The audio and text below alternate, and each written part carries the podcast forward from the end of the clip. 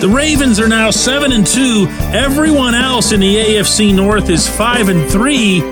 And the number of other divisions in the NFL where everybody's got a winning record is zero. Good morning to you. Good Monday morning. I'm Dejan Kovacevic of DK Pittsburgh Sports.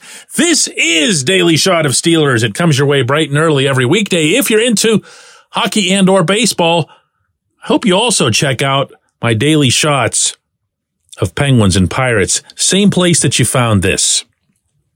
Yeah, there they came yesterday, one after the next. Ravens and Browns. And then at night, the Bengals beating the Bills.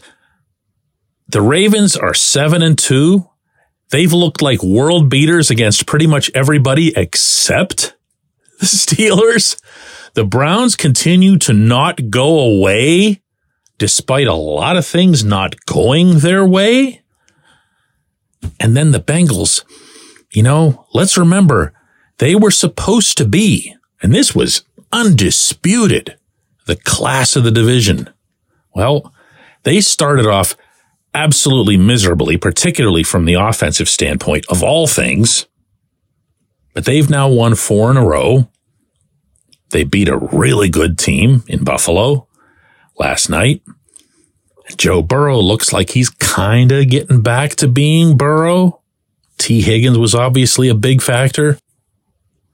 But right now, right now, if you took some sort of general survey about the state of the Steelers, just them within this division, you would not have anybody anywhere tell you that they're anything other than the fourth best team in that division.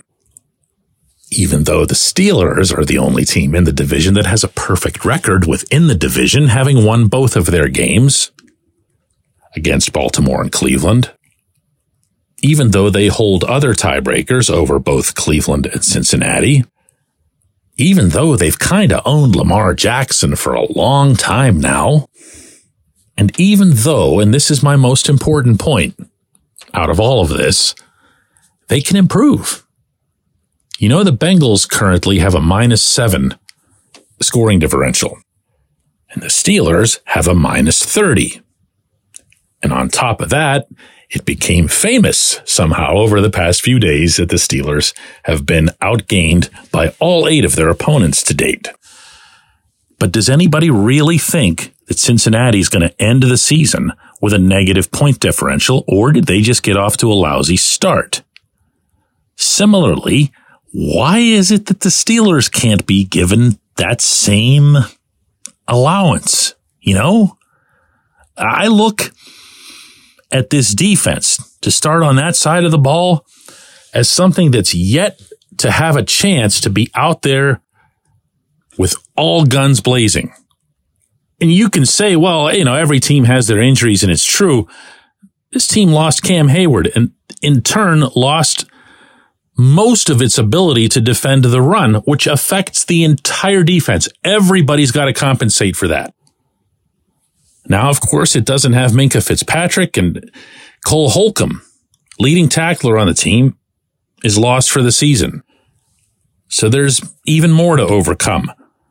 But does anybody really think this defense has maxed out?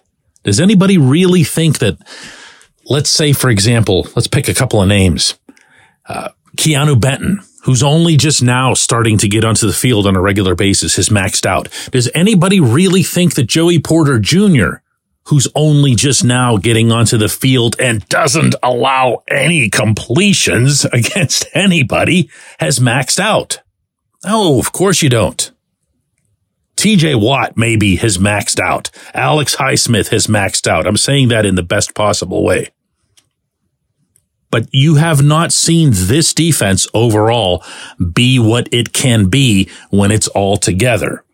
And even without Holcomb, because you still have two guys for the two starting positions, Kwon Alexander and Elandon Roberts, even without Holcomb, you could still put out your theoretical 11 best or really, really close to it.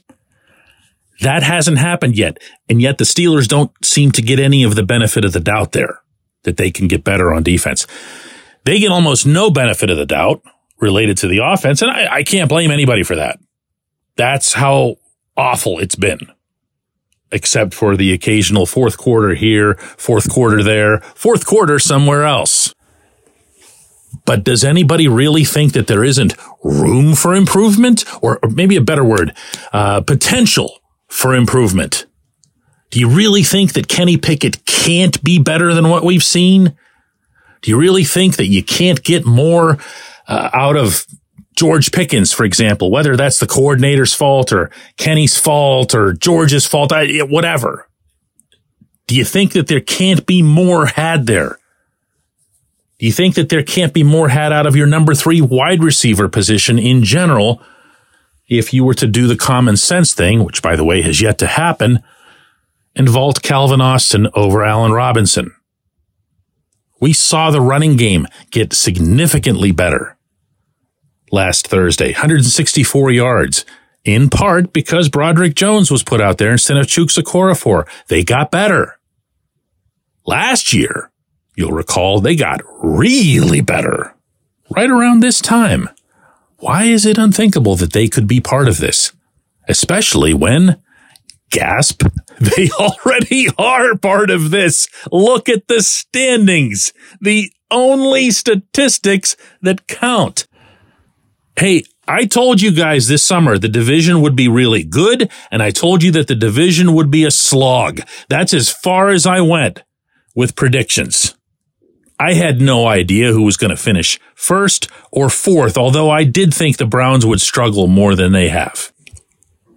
What the Steelers have done to date is play AFC North football at the AFC North level. And as you and I are sharing a cup of coffee this morning, the AFC North is the highest level of football in the NFL. When we come back, J1Q. Luxenberg, Garbett, Kelly, and George. LGKG is a personal injury law firm in Western Pennsylvania that represents people hurt in car accidents or who need help with workers' comp or medical malpractice. When the attorneys at LGKG make you a promise, they keep it. They've been keeping promises in our region for over 80 years. LGKG's been AV rated, the highest rating a law firm can receive and they've been designated super lawyers. That's actually a thing for over 15 years. It's a rare combination. LGKG has offices in Cranberry, New Castle, Beaver Falls, Butler, and Ellwood City. Learn more about them by visiting lgkg.com or by calling 888 842 5454. LGKG.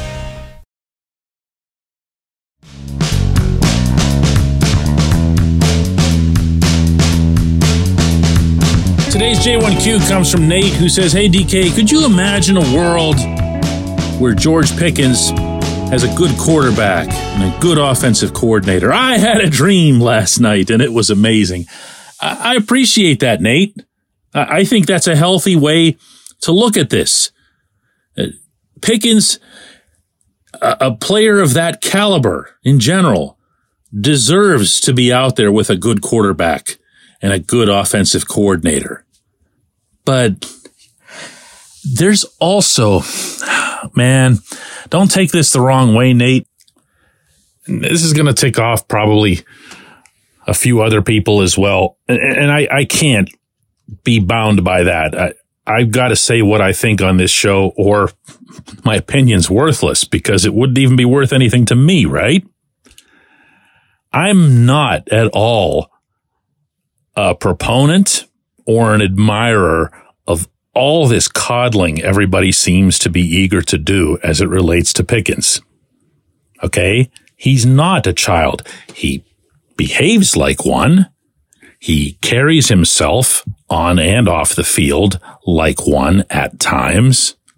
And even though he's not, you know, dangerous or harmful or, oh, he's going to turn into AB or something like that, AB became a legitimate threat to people around him. I, don't be going the AB route with this kid.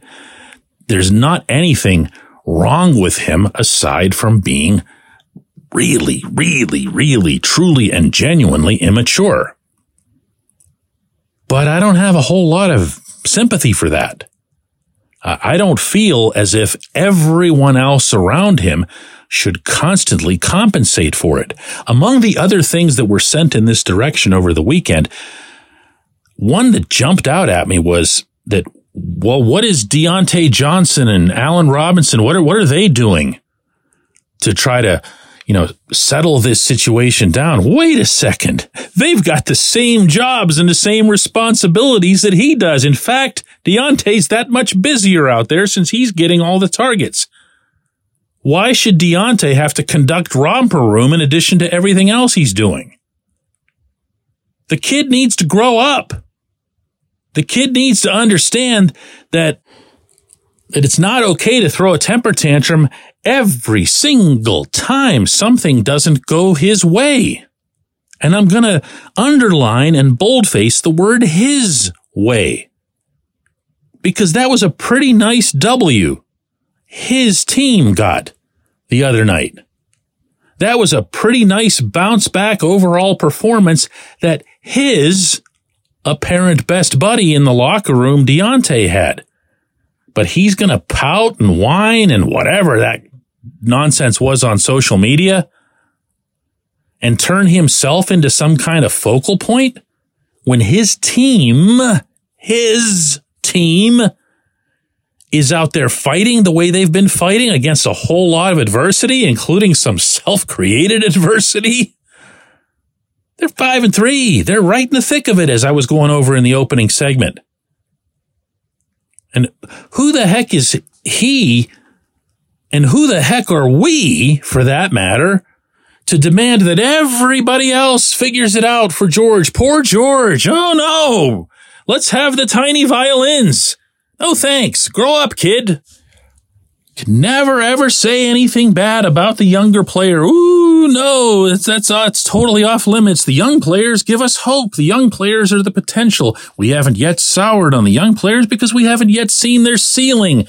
I don't care. I don't care. That's not okay. That's not okay. And neither are the kid gloves. Not from Diontae, not from Robinson, and not from Mike Tomlin. Get it together. I appreciate the question. I appreciate everybody listening to Daily Shot of Steelers, and we will do another one of these tomorrow.